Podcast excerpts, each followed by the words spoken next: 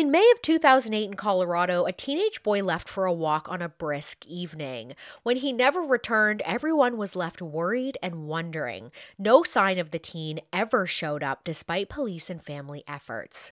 His family was hopeful he had gone on to pursue a creative life, producing work under a fake name, and that one day he would show up happy and healthy.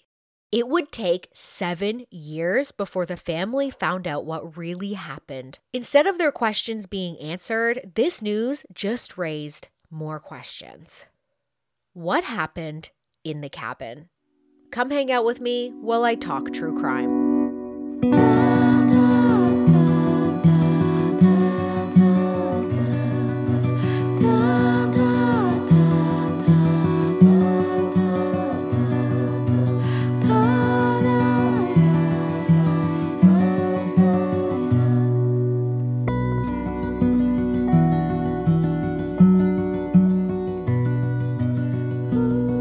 And welcome to Hell No, a true crime podcast with your host, Lauren Lucio. I hope everyone had an amazing Halloween filled with, I don't know, corn mazes, hot apple cider, candied apples, The Simpsons Halloween special. I just love that. Never miss it. Uh, I hope your costumes were amazing. I hope you saw amazing costumes. I hope you ate lots of chocolate and I just hope that you experienced everything good about the season. I did want to do a TikTok live where I would dress up in my Halloween costume, go live on TikTok, and carve my pumpkin in spooky lighting in a spooky atmosphere. And then also tell ghost stories or like scary stories as I carved my pumpkin on my TikTok live. But when I looked into doing a TikTok live, I was so excited. I was like, I'm going to do this. I'm going to do a TikTok live. I couldn't because I didn't have a thousand followers. You need to have a thousand followers in order to unlock the feature to go live on TikTok. So please, please, please go and follow Hell No True Crime Podcast on TikTok. It would really mean a lot to me if I could bring my followers up to a thousand so I can do fun lives like that. Um, but, anyways, Halloween, unfortunately, it is over this year. Couldn't do a TikTok live. Really wanted to to bring you live spooky stories and carve my pumpkin, and I was gonna ask people for recommendations what I where which direction I should go in with my pumpkin. Should I do a face, whatever? And then I was gonna use your comments and then carve my pumpkin as well as telling scary stories. It was gonna be really fun, but couldn't do it. Maybe next year. Okay, let's talk about this week's sobering case. As I was researching this case, I kept changing my mind about what I thought truly happened. And I will tell you right now, although this case is closed, I and many others think there might be more to it.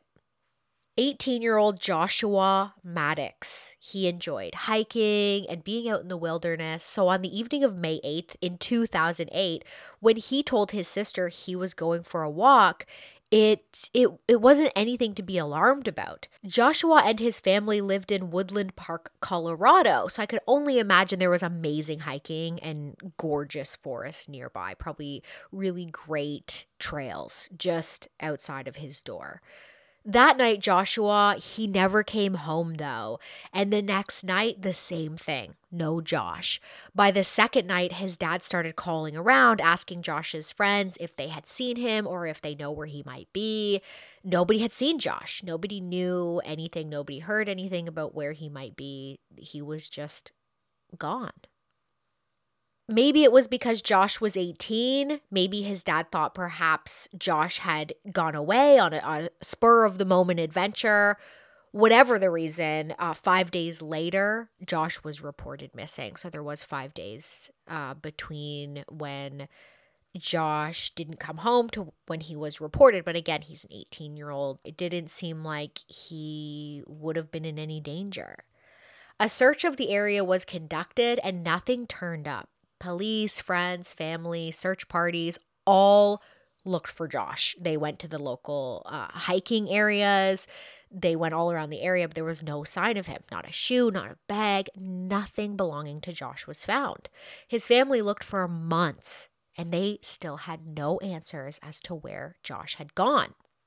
His sister was remaining positive and she wanted to believe that Josh ran away to start his life.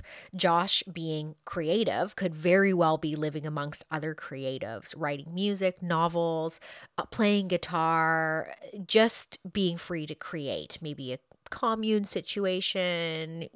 I don't know, a lot of just living with other creatives and just creating and being free. She hoped that one day he would turn up in front of her with his family. Maybe he'd have a couple kids. Maybe he'd get married and he'd come back and be like, hey, everyone, here's my family. I want to introduce you to them and hello i'm back so this is what she was thinking and i just love that she was staying optimistic and she thought that perhaps he was maybe even writing amazing novels and publishing them under a fake name because he valued his secluded existence. So she's thinking maybe he disappeared on purpose. And again, I just absolutely love her optimism. And I love that this is the story she created for him. It just it just shows you how amazing Josh was. This is what his sister is thinking. Oh, he's gone away. He's writing amazing novels. He's being creative and playing music and living with amazing people. And he's going to meet the love of his life. It's just so nice that that's what his sister was thinking. Unfortunately, this dream, this optimistic dream that his sister had, it would it would never come true. This wasn't what was happening. For the next seven years, Josh was considered a missing persons until 2015. Less than a mile away from where Josh was last seen leaving his home for that walk, there was a cabin in the woods. This cabin itself has a rich backstory. It was built around the 1930s. It's a classic small homestead style cabin. Would have been gorgeous in its day for sure. This cabin was absolutely beautiful. Beautiful cabin before it fell apart. It was part of a ranch, but this was no ordinary ranch, just to put it that way. Between 1930 and 1950, it was said that illegal drinking, gambling, and prostitution was happening here. Uh, then the guy who was running it, he was arrested by the FBI because of these illegal activities. But eventually, that guy, he got off on those charges. And then the cabin and the land was sold to a man named Chuck Murphy in the 1950s. Chuck had his brother living in this cabin for a while, but once his brother moved out, um, in 2005, it was essentially abandoned and fell into disrepair. Absolutely breaks my heart to see a solid wood cabin in a stunning location just be abandoned like that. It was oof, so sad. I all my life I've wanted to live in a beautiful cabin in a slightly remote area. It's just always been a dream of mine. So to see one fall apart and not be cherished and loved, it was uh yeah, really really hurt, really hurt me. So this once iconic cabin, it's now abandoned. It's 2005 and Chuck starts using it for storage, but he hardly ever goes there. And when he does, he's not really inspecting everything. The inside had been invaded by forest creatures, you know, raccoons, squirrels, rats. It smelled like dead raccoons, smelled like animal waste. Um, rats were most likely nesting in boxes or in piles of debris in there. There's probably baby rats everywhere, animal urine, animal feces. It was just, it wasn't being taken care of. It was sounded like it was just ripped apart by animals. Nature was taking it back. This cabin had also become popular amongst local teens because of course it's gonna it's gonna it's just gonna I could when I was a teenager I could not stay away from abandoned places. I couldn't I couldn't do it. I thought they were so in- I still do, but as a teenager, maybe I had more time on my hands, maybe I was around more abandoned places, but I couldn't stay away. I absolutely loved them. They're so interesting. Nobody's there. You can do whatever you want. It's creepy and it's something to do if you're a teen growing up in a remote area or a rural area or a farming area like I did. There's not a lot to do. So you kind of make your own fun. Um, I do not advise anyone to go into anything abandoned, though. I just want to say that it is very dangerous for multiple reasons. The floor could give out from underneath you. The roof could collapse in. You just never know what what can happen in there. So I don't advise people going into abandoned places. Um, it is dangerous, and it was dangerous in this situation as well, which we will find out. Teenagers would go to this cabin, they would break in, or maybe they would even just go in. I'm not even really sure if the house was sealed up or even locked. Uh, they would I don't know, I'm just guessing they were smoking some weed, maybe drinking booze, whatever kids do they were probably doing it there. You know, there was no watchful eye. It was, they could do whatever they wanted. August 2015, Chuck, the owner of this cabin, he's now 80 years old, he decides to sell this land to a development company. I'm sure he was going to get a lot of money. I- am sure he did. Not going, I'm sure he did get a lot of money for this land because he had bought this in 19, in the 1950s for I'm going to guess next to nothing. And now it's 2015 it's colorado uh, really nice land and he wanted to sell it to a development company so he was going to make a lot of money. With this underway chuck had to demolish the old cabin on it. I think he was clearing the land for them of, of this structure of this old decrepit derelict run down abandoned cabin the crew went around and they picked up all the scrap metal and iron and they got rid of that first. That was the first thing to do on this job site was get all the scrap metal, all the iron, whatever, get rid of it. Then it was time to tear down the brick chimney. As they started to remove it, they noticed something lodged inside of it. Upon closer inspection, it was a decomposed human body, basically skeletal remains by this time. The body appeared to be of someone who tried to enter the cabin from the top of the chimney, head first, as this is how the skeleton was positioned when they discovered it. Feet above the head in the fetal position, legs disjointed from torso. I kept reading that that detail over and over again. Legs disjointed from torso. I'm not sure how far up the chimney or how close to the bottom of the chimney the body was discovered, so it's hard to say how far whoever was in there made it to the opening below or where they got stuck. So police get called Police get called ASAP. These people are tearing down this chimney. They're like, oh, what the fuck? There's a body in here. They call police, they stop the demolition. Through dental records, it is discovered that this is the missing Joshua Maddux. Seven years he had been missing, and the entire time he was two blocks away from his home. So close to home. During the search, the cabin was never looked at, or if it was, then not extensively. I don't know if somebody poked their head in, I don't know if someone circled the property, circled the cabin, whatever.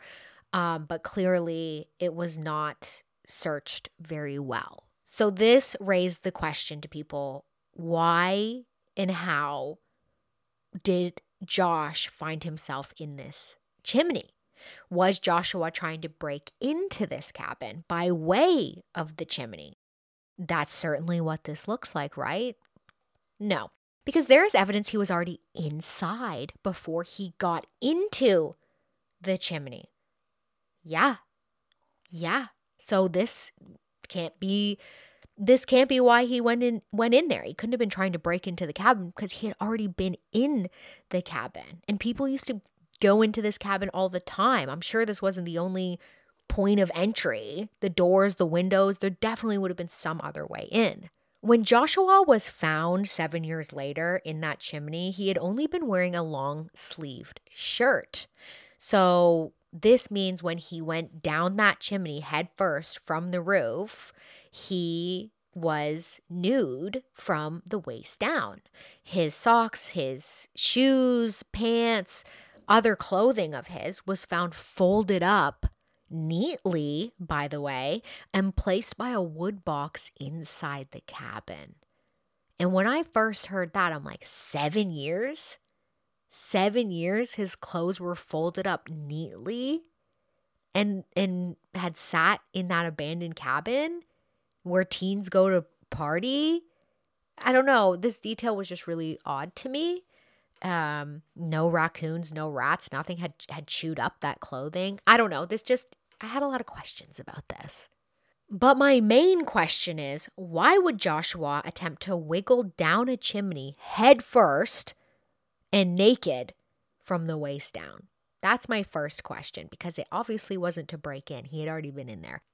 Also, going back to the clothing, I just find it really odd. Something else that I found odd about it is that 18 year olds don't really fold their clothes. I just couldn't imagine a 18 year old male folding his clothes at home, let alone in an abandoned cabin. It just doesn't make any sense to me that Joshua would fold up his clothes neatly. It just doesn't seem like he did that. Or my other thought on that was if he did fold his clothes, it almost looks like that is an attempt to buy more time. So, say somebody was, I don't know, forcing him to take those clothes off. And as he was doing so, he was then folding them to delay whatever was going to happen next. And the other thing that I felt really, really weird about was the fact that Joshua had entered the chimney head first. That just seems terrifying to me, and probably anyone looking to go down the dark shaft of a chimney isn't gonna go face first. This led me to believe that it wasn't his idea, or he didn't act on his own free will to do this. This next bit I have questions about uh, that I couldn't find any answers to. And I think it could be something or it could be nothing. It depends on when it happened, when it was placed where it was. And this, I'm talking about inside the cabin, there was a heavy wooden breakfast bar. I imagine this is like a big bench top. This breakfast bar had been torn out of its original spot and relocated into the opening of the chimney inside of the cabin. So the fireplace, I guess. This would mean nothing could get into the cabin that came down that chimney. And my question is when did that breakfast bar get placed there? Was it after Joshua went into the chimney or was it before? If it was before, then Joshua would have known it was there and he would have known his attempt to go down the chimney would fail because he wouldn't be able to get out. He would have known, oh, it's blocked off from the inside. I've been inside. Clearly, I've been inside. My clothes are in there, folded up.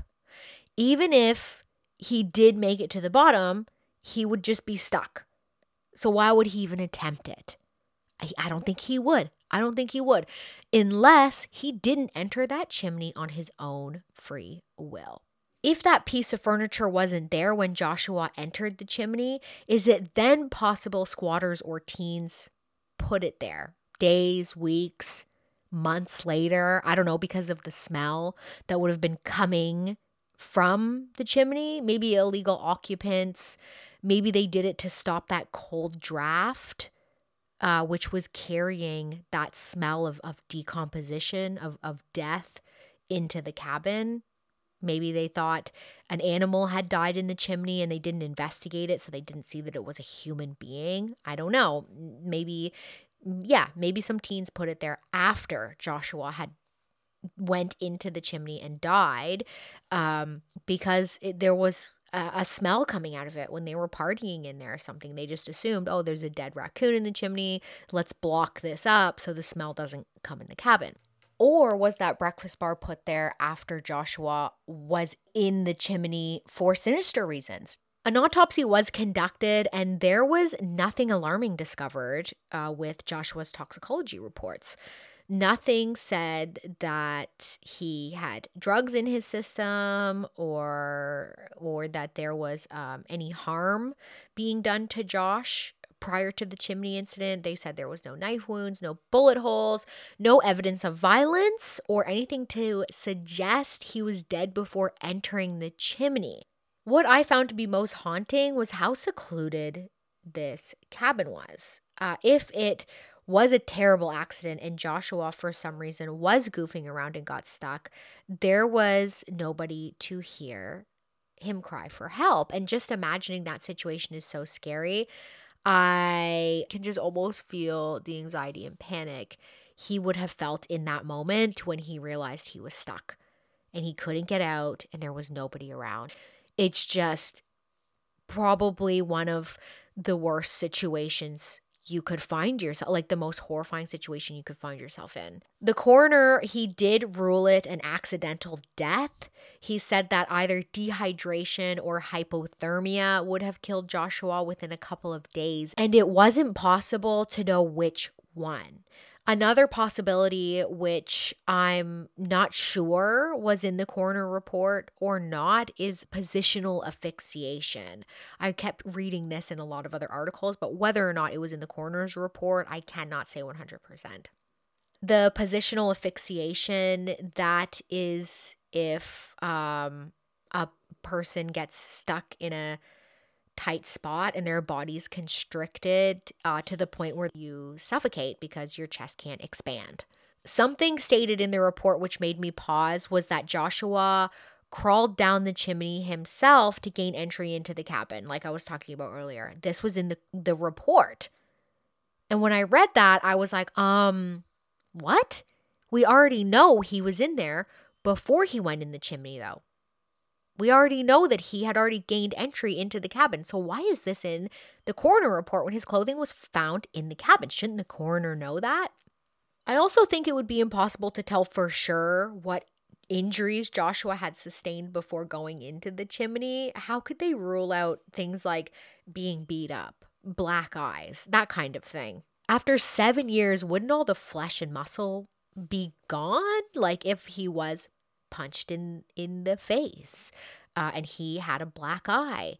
It didn't break any bones or anything, but that black eye would be long gone. Or if his knuckles had been scratched up, if he had been in a fight, um, the flesh would be gone. So they couldn't tell that. I think there's just a lot of things that would have been impossible to say because of how long Joshua's body had been in that chimney. It's not just me or Joshua's family who didn't like the coroner's ruling of accidental death. Chuck didn't either. I have heard speculation where perhaps he was just trying not to get sued because it was his cabin, um, but he makes some good points. Chuck said it doesn't make sense that Joshua would basically get undressed inside the cabin, go outside, climb on the roof, and then jump headfirst into the chimney where he knew he would then be trapped given that that breakfast bar that piece of furniture was already pressed up against the the inside of the chimney in the cabin. But we don't know when that breakfast bar got pushed up there okay? Like I, I really wish we knew that.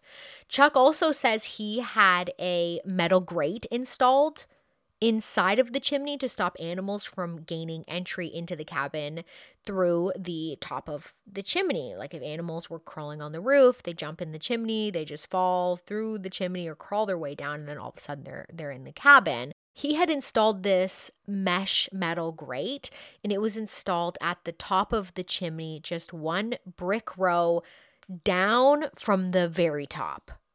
The coroner, however, reports no such mesh grate being seen. However, it is possible it rusted away or uh, had or it was removed, collected uh, before demolition. Because remember, they were going around and collecting all this metal.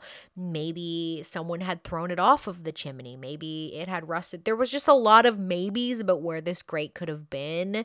And it was never fully proven if it was actually there or not. But Chuck says he had it installed. And honestly, I believe him. Like, why would he want raccoons and, and animals coming in through the chimney, which does happen?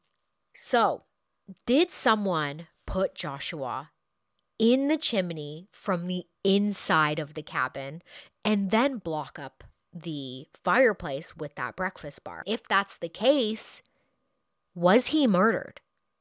I mean, it's it's what other explanation could we have here? Eventually, the coroner's report was looked over and revised. Now it reads this was accidental death, murder or undetermined causes. So that's what's listed on the report now because accidental death just didn't sit well. People were like, What are you talking about? Look at this situation. This doesn't make any sense. I mean, seven years Joshua was in that chimney. How the hell did he get there? And does anyone know but him? These are the questions now. Does anyone know anything but Joshua? Because he can't tell us. A theory did come about that a guy who Joshua had started to hang around at the, that time may have had something to do with his death. This man was never charged with anything relating to Joshua's death, uh, so I'm not going to say his name.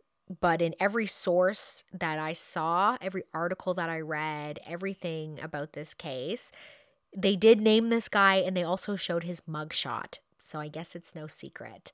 I do have to say, though, it does not look good for this guy, even though he wasn't charged with anything to do with, with Joshua's death or him being missing or anything.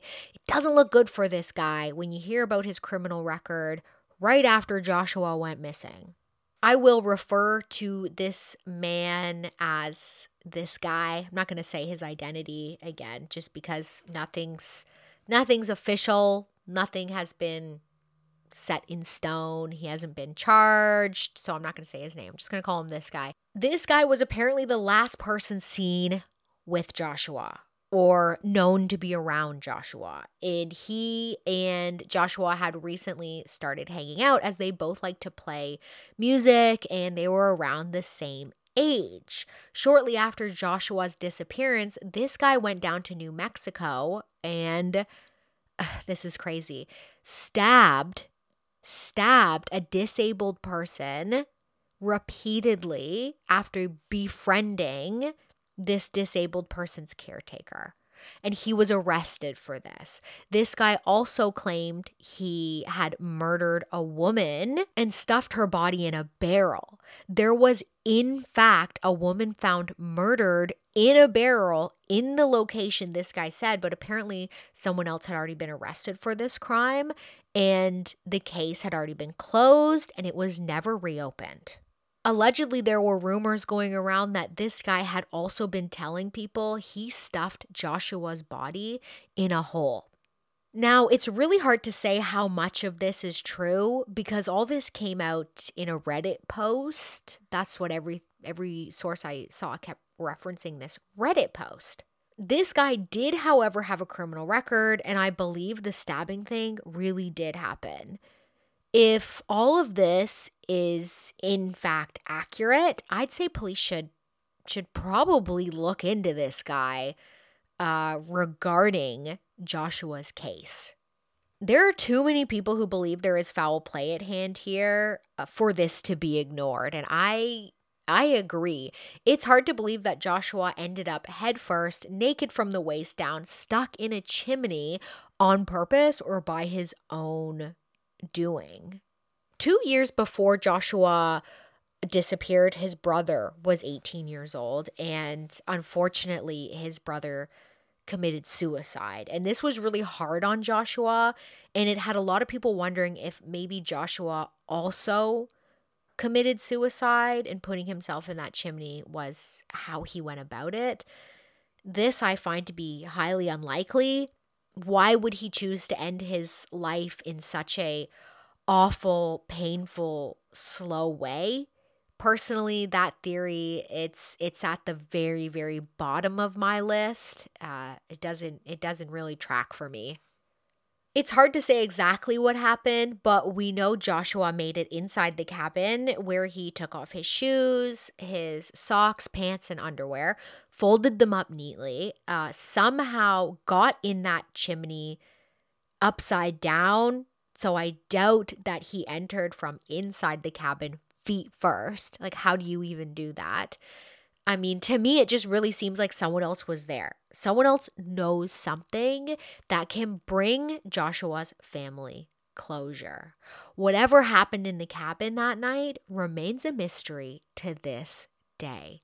How did Joshua get in the chimney? Upon researching this case, I discovered multiple odd cases where bodies of missing persons were discovered in tight places. Although I don't believe Joshua's situation to be accidental, here are some incidents where it was. August of 2018, police pulled over 35 year old Raymundo Rivera in Lancaster, Los Angeles County. Their reason was because his license plates were fake. He's driving around with fake license plates. This is, of course, a violation, but I don't really think it's worth fleeing from police unless you're, I don't know, on the run or have a warrant or something. As far as I know, Raymundo didn't have a warrant, wasn't on the run, so I'm not really sure why, but he did flee. Whatever his situation was, you know, fleeing was a better option than getting caught driving illegally. He fled, he crashed the vehicle, he then ran to a nearby Winco Foods. This is a large chain grocery store with lots of places to hide. Raymundo ran up the stairs and into some offices, which he he was seen doing this by employees in Winco. They saw him run in, run up these stairs, run towards the offices. And then from there, he hid in a crawl space, which I'm assuming he had access to from the offices. It was in this crawl space that he found a, a, an even better hiding spot, which I mean, you're already in the roof. That's a pretty good fucking hiding spot. So while he's up in this crawl space, there's access to this large open space, and this space is a hollowed out decorative pillar that are seen outside of the front of the store. He discovered the hollowed out uh, decorative brick pillars they made they're made out of cement and brick but the inside is is totally hollow and you can get into this pillar from this crawl space and it was big enough for him to slide down into it, which was exactly what he did.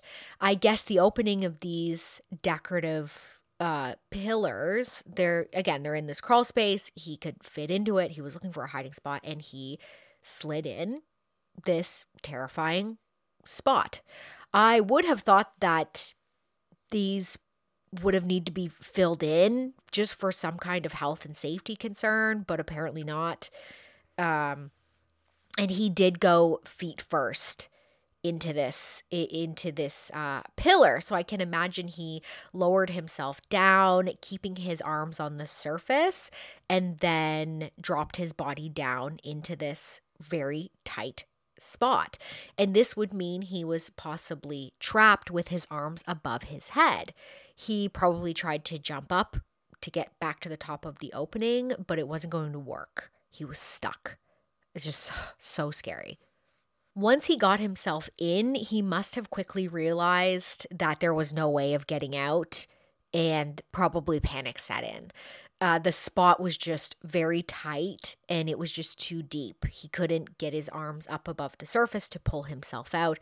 He couldn't wiggle out. He just, he couldn't get out. He was stuck and it was very very very tight. Uh, he could have yelled for help all he wanted, but this pillar was encased with brick and cement. He had literally put himself in a soundproof tomb, and it was very hot inside of there while he was inside this pillar, stuck, stuck in there, uh, panicking, people would have been walking right past him outside of this pillar. The they would have been like maybe a foot or two from him because this pillar, I saw images of this pillar, and it's right near the front entrance of the store, meters away from the door going into the store where people are walking past. It's hard to say how long he survived, but if I were to guess, I mean, my guess, I would definitely say not long, maybe a couple hours, maybe that night. It's speculated that Raymundo would have died from dehydration or positional asphyxiation, uh, because again, he the, this positional asphyxiation would mean this spot was so tight, his body was positioned in such a constricted way that his chest and lungs couldn't expand enough to take a breath in and he would have suffocated, which is just absolutely horrific. Six days go by. Six days. Okay. And Raymundo, he was dead in this pillar and started to decompose. And this led to bodily fluids seeping out from the brick. Customers and workers noticed the horrific smell and they saw the fluid. The manager ended up calling a maintenance man and a plumber to come look at, at this this issue that was smelling and they didn't know what it was. He thought maybe it was the sewage system, a sewage line burst or something. So this maintenance man and this plumber, they start digging into this pillar because they're like, this is where the smell is, this is where the fluid's coming from. We got to get in there. We got to we got to look at what's going on inside of this. And as they're digging into it, a foot and a leg pop out. Yeah. Yeah. So that's how Raymundo Rivera's body um, got into this pillar. That's how he was discovered in this pillar. And it is just an absolutely torturous way to go. This wasn't the only case involving a supermarket, surprisingly and unfortunately. November 28th, 2009, 25 year old Larry Murillo Moncada was last seen leaving his home in Council Bluffs, Omaha, which he shared with his parents. They had gotten into an argument and uh, Larry had left angry. He got into a fight with his parents and he stormed out. What was truly concerning about this is that night there was a snowstorm happening outside and Larry left without any shoes or jacket. Snow in bare feet is incredibly painful and can result in having to have your toes amputated. Frostbite, it's just terrible. Also, recently, Larry had been having trouble with his new medication he had been put on, which was uh, prescribed to him for anxiety. Larry had seemed confused and disoriented, and he said he was hearing voices uh, the day before he disappeared. This was also around the same time his doctor put him on this new anxiety medication.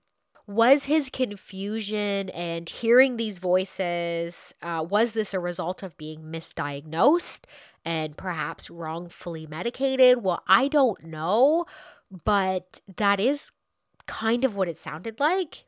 His parents did have plans to take him back to the doctor to sort this all out, but Larry disappeared before they could, before they could do this, before they could get him back in to see his doctor. Larry was also having hallucinations and told his mother that he was scared and that he was being followed. This case really reminded me of Elisa Lam's case, the woman who was found dead in the water tank, who at the hotel, who also seemed to be suffering from hallucinations that she was being followed.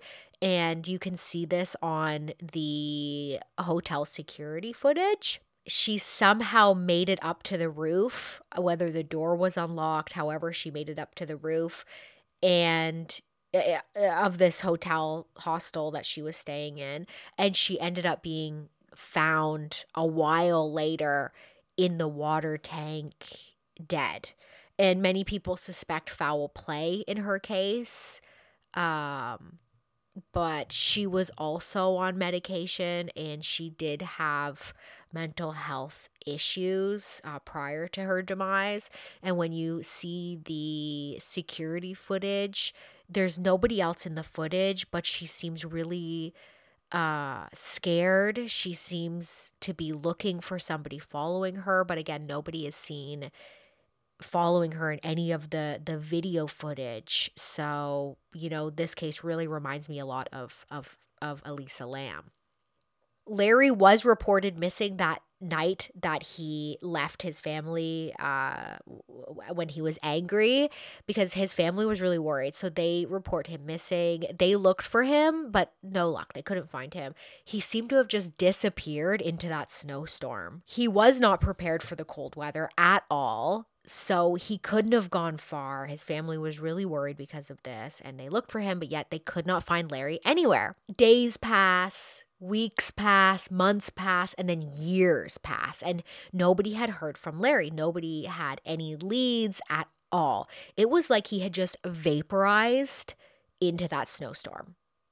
10 years later, Larry's body was discovered, and nobody could believe where he had been for the last decade.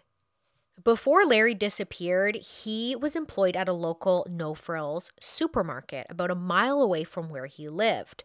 Larry disappeared in 2009. The supermarket closed down uh, years later, I believe about six or seven years later. And then in 2019, after being abandoned for a few years, a company went in to clear it out.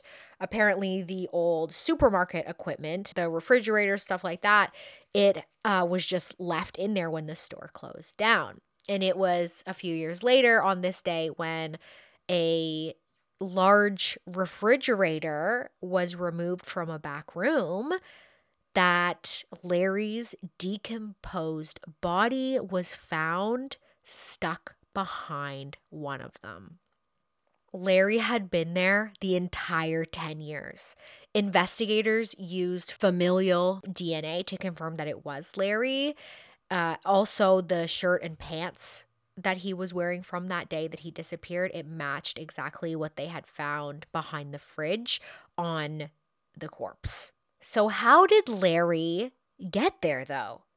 The large refrigerators were kept in a back room, and I'm just assuming they were very big uh, and also very tall. I think there was a lot of them. They were very big, very tall. Sometimes staff would crawl up on top of the refrigerators for a sneaky break. It was probably warm up there. The motors of the, the refrigerators are going. The hum was probably like a nice white noise. I'm assuming the managers didn't know about it, and this would have been a, a, a great way to take a nap on shift. Nobody would ever find you there sleeping, and uh, this is the uh, this spot is where they believe that Larry went to. So it's believed that Larry left his home that evening uh, when he had a fight with his parents. He left in the snowstorm. He went to his work, which was close by. He had no shoes, no jacket, no wallet, no money. He didn't have anything on him. When he got to his work, he went to that sneaky break spot, which was above the fridge. It was, you know, he would have been cold, it was warm up there. He could have slept there all night if he wanted to and then went home in the morning. There was a 18 inch gap between the wall and the fridge, which went down 12 feet. 12 feet down, 18 inches wide. This is where Larry ended up getting pinned. So, did Larry accidentally fall behind there? Did he purposefully put himself down there uh, to hide from these hallucinations he was he was having? These are the questions that remain unanswered. Uh, there was no signs of foul play according to an autopsy and i guess there was no security footage from the store uh, from 10 years previous. So really all we have is these assumptions.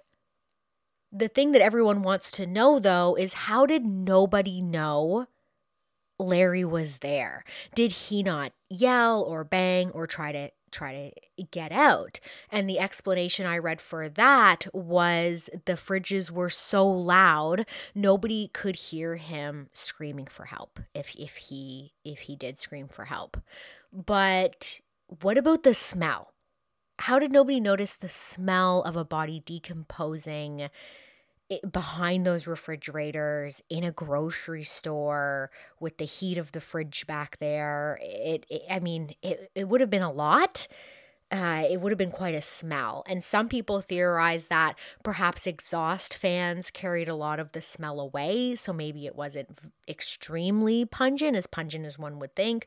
Or perhaps the back room smelled bad from rotting food from the grocery store, spoiled milk, uh, rotting produce, uh, stuff like this. And to me, that doesn't really make sense because I'm like, how fucking dirty is your storage room? At the grocery stores you've worked at, because there should be no grocery store that is that pungent from bad smells in a storage room there it just shouldn't exist that's major health and safety issue i just i, I wouldn't want to eat any food coming out of out of a out of a back room like that you know it's i think I don't know. So I don't know what happened there. Um, you would think grocery store back rooms where they store food that people are consuming would need to be spotless. Um, but I don't know. And I also would think that every so often those refrigerators or everything would need to be pulled out and like a full clean would have to be done. Then I start thinking, what about those employees taking their sneaky breaks? Do they not remember smelling it so bad up on top of those refrigerators where they were taking their breaks? I don't know. I don't know, I just find it hard to believe that the the smell of a decomposing body just went unnoticed. I mean, I did read somewhere that staff did remember a horrible smell and they did look for it thinking it might be a dead animal, like a rat or something. Uh, and they gave up when they couldn't find the source of the smell. So who knows how hard they looked? I mean, obviously they didn't look that hard. They didn't find a entire human body decomposing behind their refrigerator in the storage room of a grocery store. It's it's another tragic story about a missing person being found close to home and I just can't wrap my mind around the circumstances surrounding surrounding it. I mean, these cases are just so sad and just so unbelievable. I am glad Larry's family eventually, you know, they got the answers they were looking for. They did find him. So they can they can get that out of their mind about, you know, where is he? Is he coming home? Is he okay? They know what happened to him. Unfortunately, it was a, a tragic accident. Um, but they know, so they do have some closure there. This next case is a bit similar to the first one uh, in regards to a chimney. Bakersfield, California, 2010, a 49 year old female doctor named Jacquelyn Kotarac was desperately trying to gain entry into the home of a man she was having relations with. Apparently, the two had a rocky relationship and would sometimes be together and sometimes not.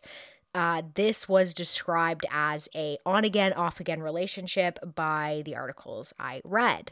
The exact details about why she wanted to gain entry so bad are unknown, as the man who remains unidentified said that Dr. Kotarac uh, should be remembered for the good she did, uh, not for this, which is which was very good of him that was very nice of him to say. Apparently, she um, had a medical practice and she would help people who couldn't afford to see a doctor and couldn't afford prescriptions. So she was helping people who who couldn't afford medical care and, and that yeah so that was very amazing of her and that's how he thought she should be remembered for I guess we can only assume the two were not together at this time, and perhaps Dr. Kotarac was illegally entering this man's property. The entry point she chose was through a chimney in the home. She first tried to use a shovel to get into the home, and I'm not sure how she tried to use the shovel, but it didn't work. So she then got a ladder uh, with this ladder, she climbed on the roof and she found the opening of the chimney and there was a cap on it so nothing could get, get down down it and she did remove that. She then entered it from the top feet first, uh, made it almost all the way to the inside opening, like the fireplace inside, but then she got stuck two feet from the bottom inside of the chimney. It would take three days before uh, the doctor was discovered by a house sitter looking after the man's fish. The house sitter smelled something terrible coming from the chimney, so she had a look. When she looked in the chimney, that's when she saw the deceased woman. Emergency services were called immediately, and it took the fire department five hours to get the woman's body unlodged and out of the chimney. Dr. Kotarac had died from positional asphyxiation. The article did read mechanical, uh, but when I looked up what mechanical asphyxiation is, it is seems to be basically the same thing that uh, the positional asphyxiation is, which is where the body is in such a tight spot that the chest cannot expand, the lungs can't expand.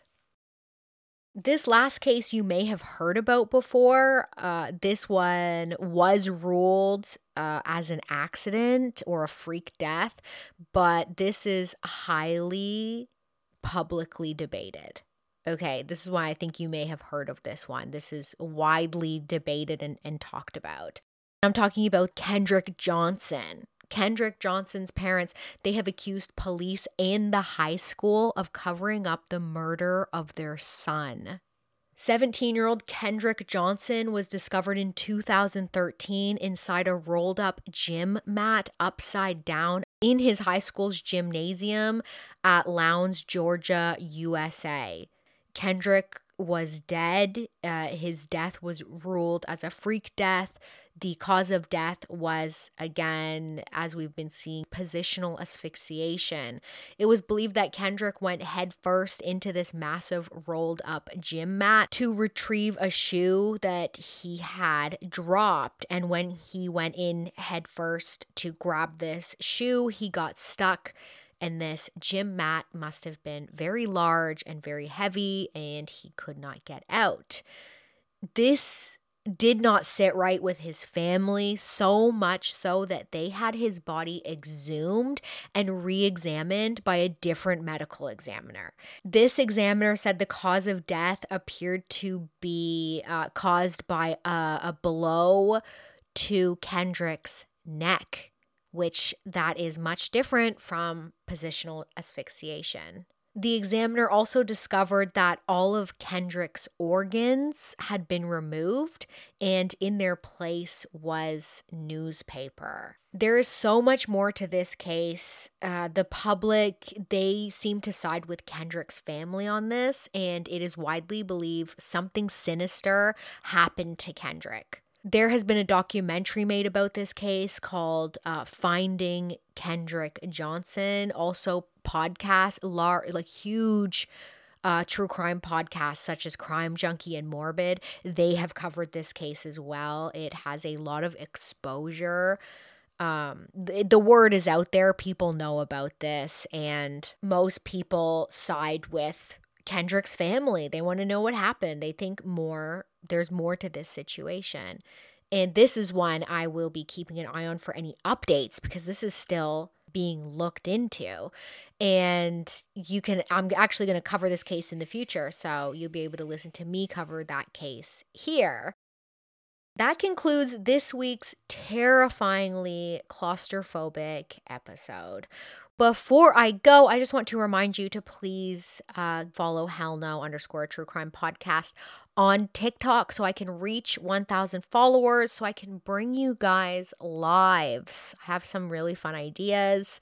I've just ordered some stuff from Temu because uh, I want to freshen up my wardrobe. And I thought, oh, I should show everybody whether Temu is a scam or not. Because for a while, like a full year since I've seen it advertised to me, I thought it was a scam.